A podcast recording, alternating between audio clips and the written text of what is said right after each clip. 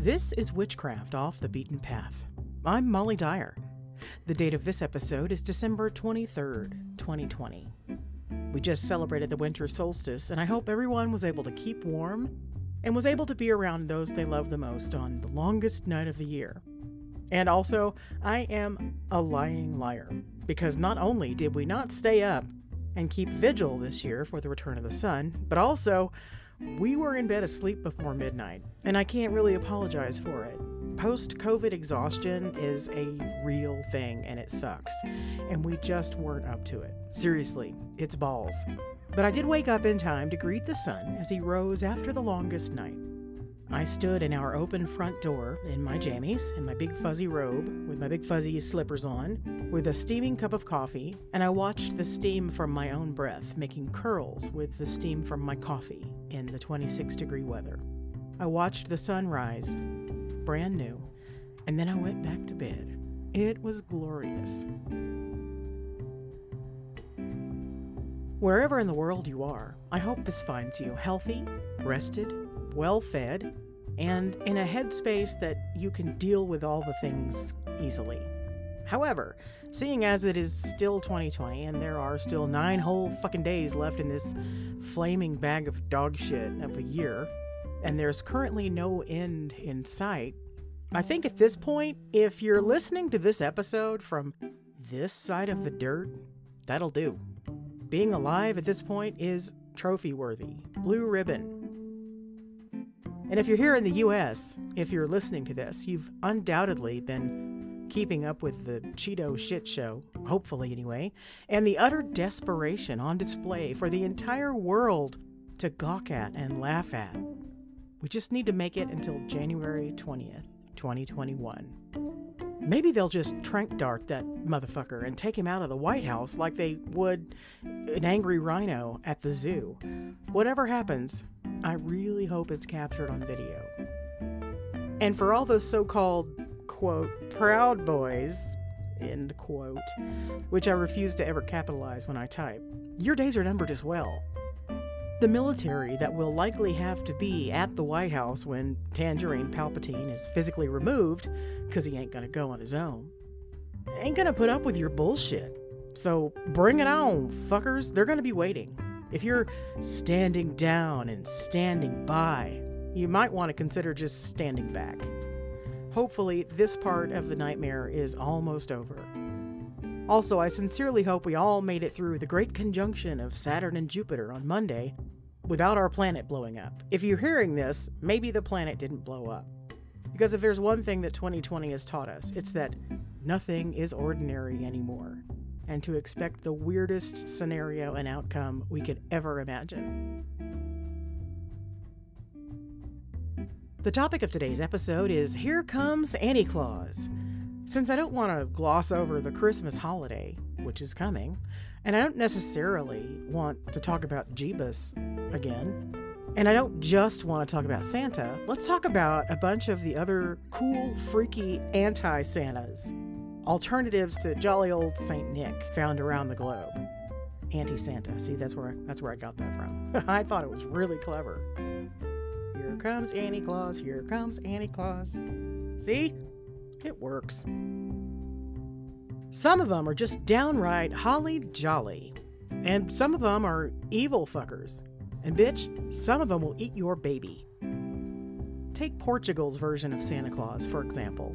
In Portugal, they call him Pai Natal. If your children don't leave out a stick of butter, Pai Natal will eat off your children's toes. Eat them off. Eat them right off. All for a stick of butter. That is an evil, high cholesterol heaven mofo right there.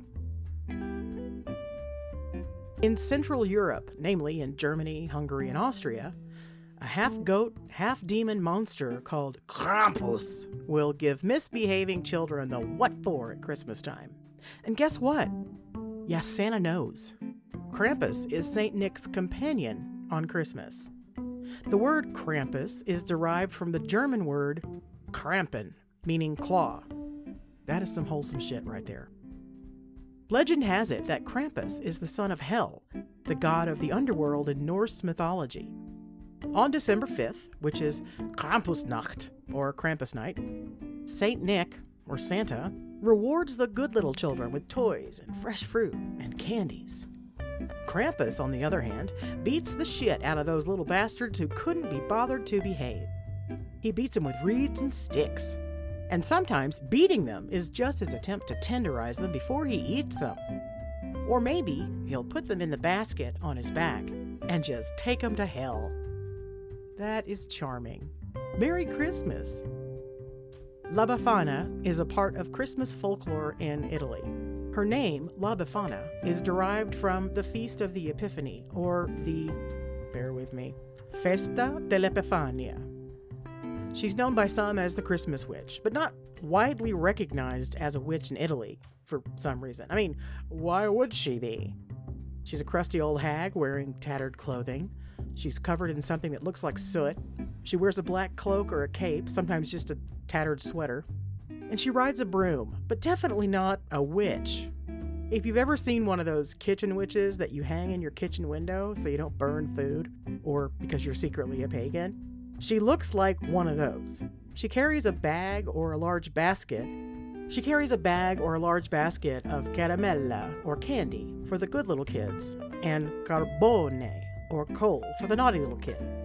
Onions and garlic are another staple in her bag for the bad little kids because if you kick at a rocks out of the neighbor's windows, you'll get a onions in a usaka. That's my best La Befana. That's pretty sad. And I'm Italian, so I'm, I don't know when to stop. La Befana is said to be the best housekeeper in Italy, so many people say she sweeps the floors before she leaves. But that would just kind of add a layer of guilt for me for my own housekeeping skills. Oh, and also, legend says that if you see La Befana, she will smash you over the head with her broomstick, because she doesn't like to be seen. This might just be a tradition to keep the kids in their beds, though. Either way, she sounds like a broad you don't want to mess with. And if you know what's good for you, you'll leave her a little something to nosh on. But she ain't no cookies and milk kind of Christmas lady. La Befana wants a glass of wine and some charcuterie. Mm. The better the wine and charcuterie, the better the chances that you won't get an onion in your sock. Tio de Nadal is a favorite in Catalonia, a province of Spain. Tio means log, or big chunk of wood, basically, and de Nadal means Christmas, or of Christmas. The Tio is traditionally a log that somebody glued some feet on, and some googly eyes, and maybe a like a pipe cleaner mouth, right? Okay. Traditionally, the household starts to feed the Tio around December 8th. For future information, Tio likes cookies and nuts.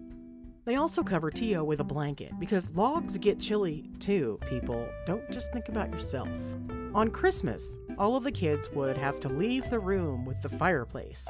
The tradition used to be that the kids would have to kneel down and pray that Tio would bring them a lot of presents. It seems that the praying part doesn't happen so much anymore nowadays, but the kids do still leave the room and they wait. While they're waiting, they usually go somewhere like the kitchen and they run these big sticks they have under a cold water tap. So they can then stick them in the fireplace when they go into the room where the Tio is.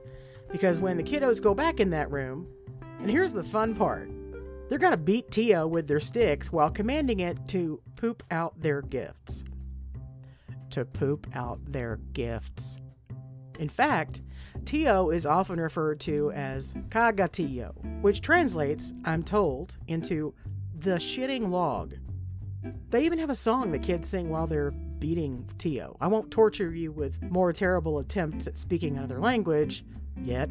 So here's the translation of the Cagatio song. It goes a little something like this Shit, log. Shit nougats. Hazelnuts and Mato cheese. If you don't shit well, I'll hit you with a stick. So shit, log. Of course, they're beating it with sticks while threatening to beat it with sticks, so I'm not sure Tio sees that as really much of a threat.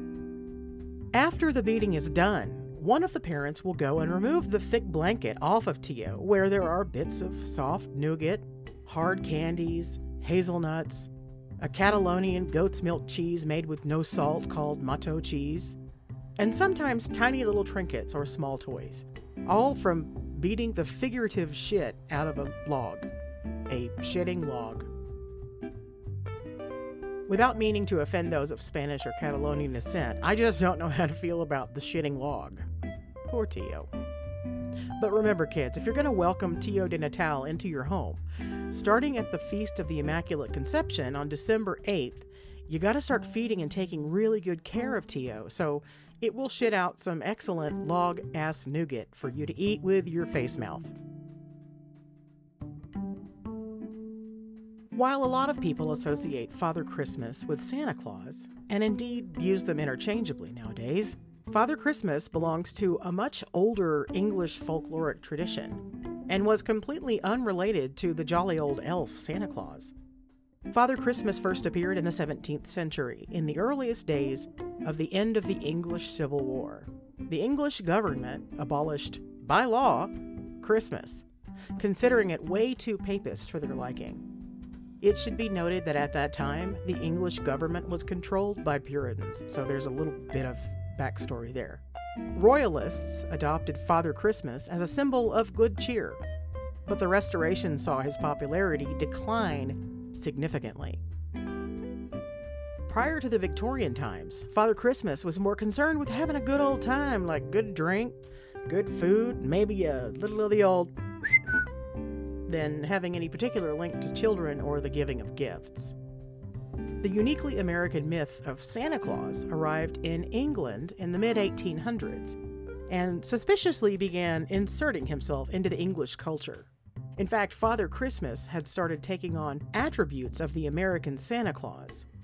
New customs had been established and recognized by the 1880s, but by then, Santa Claus and the English Father Christmas had become largely interchangeable. And by now, most dictionaries consider Santa Claus and Father Christmas synonymous. And the biggest takeaway from this cautionary tale, at least for me, is that we Americans ruin everything, and I'm really sorry about that. Iceland has a few Christmas traditions. The first of which I'll talk about is Gryla, the Christmas witch. This witch will eat your babies, bitch. I was not kidding. Gryla the Christmas witch is a giantess and will cook in a large pot and eat all the naughty children on Christmas. She lives in Iceland's remote backcountry, the hinterlands, in her cave in the mountains.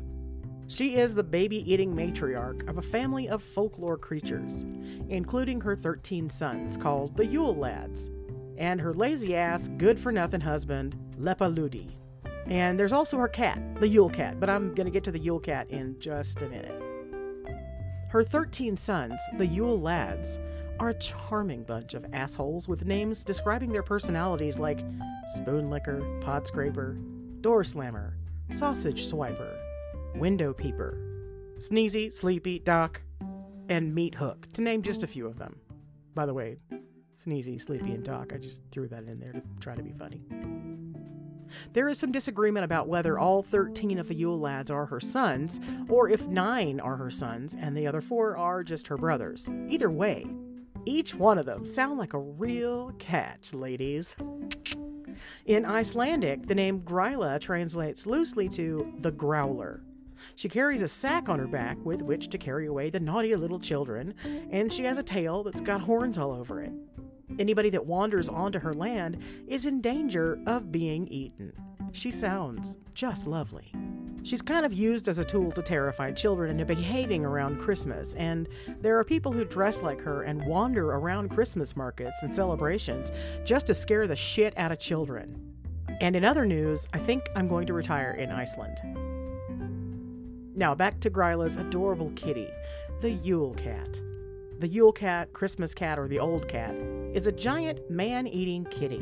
I had to contact my friends in Iceland for the pronunciation of the Yule Cat's name in Icelandic, which I'm certain I'm going to massacre anyway. Jólakaturinn. I am sorry to the whole of Iceland for that mangled pronunciation, but you're going to have to hear it again. As the legend goes, the Yule Cat will come down from the mountains on Christmas night and peek into people's houses to see if children have received new clothes for presents. If they have not, the Yule Cat will eat them.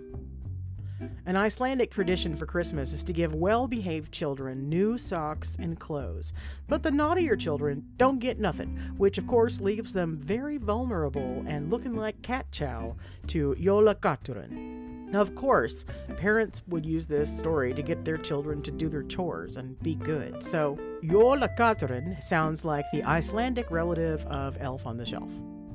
Regarding the Jólakatturinn, to quote my friend uh, Raquel in Iceland, be good and get new clothes or fuck around and find out. In the southwestern region of Germany, along the Rhine River, lives a grumpy, crusty old fucker wearing furs and blankets called Belsnickel. Belsnickel is a gift bringer and is related to the concept of St. Nicholas, specifically for German speaking European children. Unlike both Santa and his companion Krampus visiting kids, Belsnickel is both good cop and bad cop, all rolled up into one. He's a lone wolf. He's what some kids get instead of Santa Claus in parts of Germany. Typically, he wears torn, tattered clothing, and it's usually dirty and too large. He has his pockets stuffed full of candy, small cakes, nuts, and trinkets for all the gute Kinder, good kids and also carries a switch or a tree branch in his hands with which to beat the Schlechte Kinder, the bad kids. And he's not only in Germany and Austria, he's also in America, in some Pennsylvania Dutch communities, as well as some Brazilian German communities. If you watched the American version of The Office, you might remember when Dwight Schrute came to the office dressed as Belsnickel, with a whip in one hand and a handful of reeds in the other, with which he planned on beating the crap out of his coworkers. In the autonomous community of Basque, in the north of Spain, there is Olentzero. A common version of the myth of Olentzero is that he is one of the Basque giants living in the Pyrenees. The rest of that version of the myth involves an old blind man asking the giants just to throw him off of a cliff to avoid having to live through Christianity or something. Sounds about right. And then suddenly, Olentzero. I'm pretty unclear about this guy but I know he's sort of a Basque Santa Claus, and he brings gifts to children. And also, if the children won't go to bed on Christmas Eve, he'll throw a sickle down the chimney to make sure the kids know he'll slit their goddamn throats if they don't go to bed. So he's one of those feel good types of anti Santas. There are a bunch of other anti Santas, but that's all I'm going to cover this time. Now it's on to Santa, the name of the plan the jolly old elf, old Saint Nick, Krampus's wingman, Kris Kringle, that old fat bastard, the OG sleigh boy. The modern day Santa Claus has a long, rather rich history of predecessors dating back to the actual Saint Nicholas, who was a Greek Christian bishop in the 4th century. But I don't really want to talk about that. I don't want to dispel any myths about Santa Claus because of this. Santa Claus, myth or fact, is pure magic. Santa Claus, if you want to know the truth, for me, is the very best part of there being a Christian Christmas. He's the fat man with the twinkle in his eye and the smile on his lips. He's the guy that goes to every single home in every single corner of the world and delivers presents to kids, or so we think. It's a nice image to have. And that's pretty magical. I unfortunately figured out Santa at a very young age. I was four. I won't give the details of the story, but I put the pieces together and was pretty devastated. And again, that's another story for another time. Try to keep the magic of Santa Claus alive. And remember, before Santa visits your house for Christmas, please leave him a little note with his milk and cookies and ask him not to leave something like an iPad or new iPhone or a new PlayStation 5 console or a laptop. Just ask him to leave candy or small gifts. That way, your kiddo doesn't get a giant gift from Santa when the kid across the street down the block got a Hot Wheels race car or a couple of candy bars, or an orange. He's magical, and he's going to understand that request. Keep that magic alive as long as you can, Everybody needs magic this time of year, not just us witches. And keep that magic alive not just for your kiddos, but tuck it in your heart as well.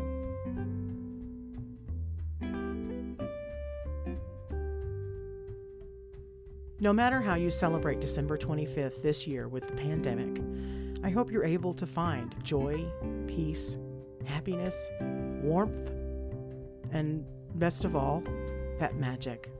And I sincerely hope you don't have to beat a log until it shits nougat and that nobody ever eats your toes off. Heathens' greetings to one and all. There's a brand new episode every Wednesday, and as always, if you have questions or comments about this or any other episode of this podcast, or if there's a topic you'd like to hear about on a future episode, you can find me on Facebook, Instagram, and Twitter. Stay at home. Wash your hands. Don't touch your face. Wear your goddamn Santa hat and your mask. I hope you never hunger and I hope you never thirst. As above, so below. Ho, ho, ho. Thanks for listening. If you liked it, tell a friend and subscribe. Happy holidays! I'm Molly Dyer. This is Witchcraft Off the Beaten Path.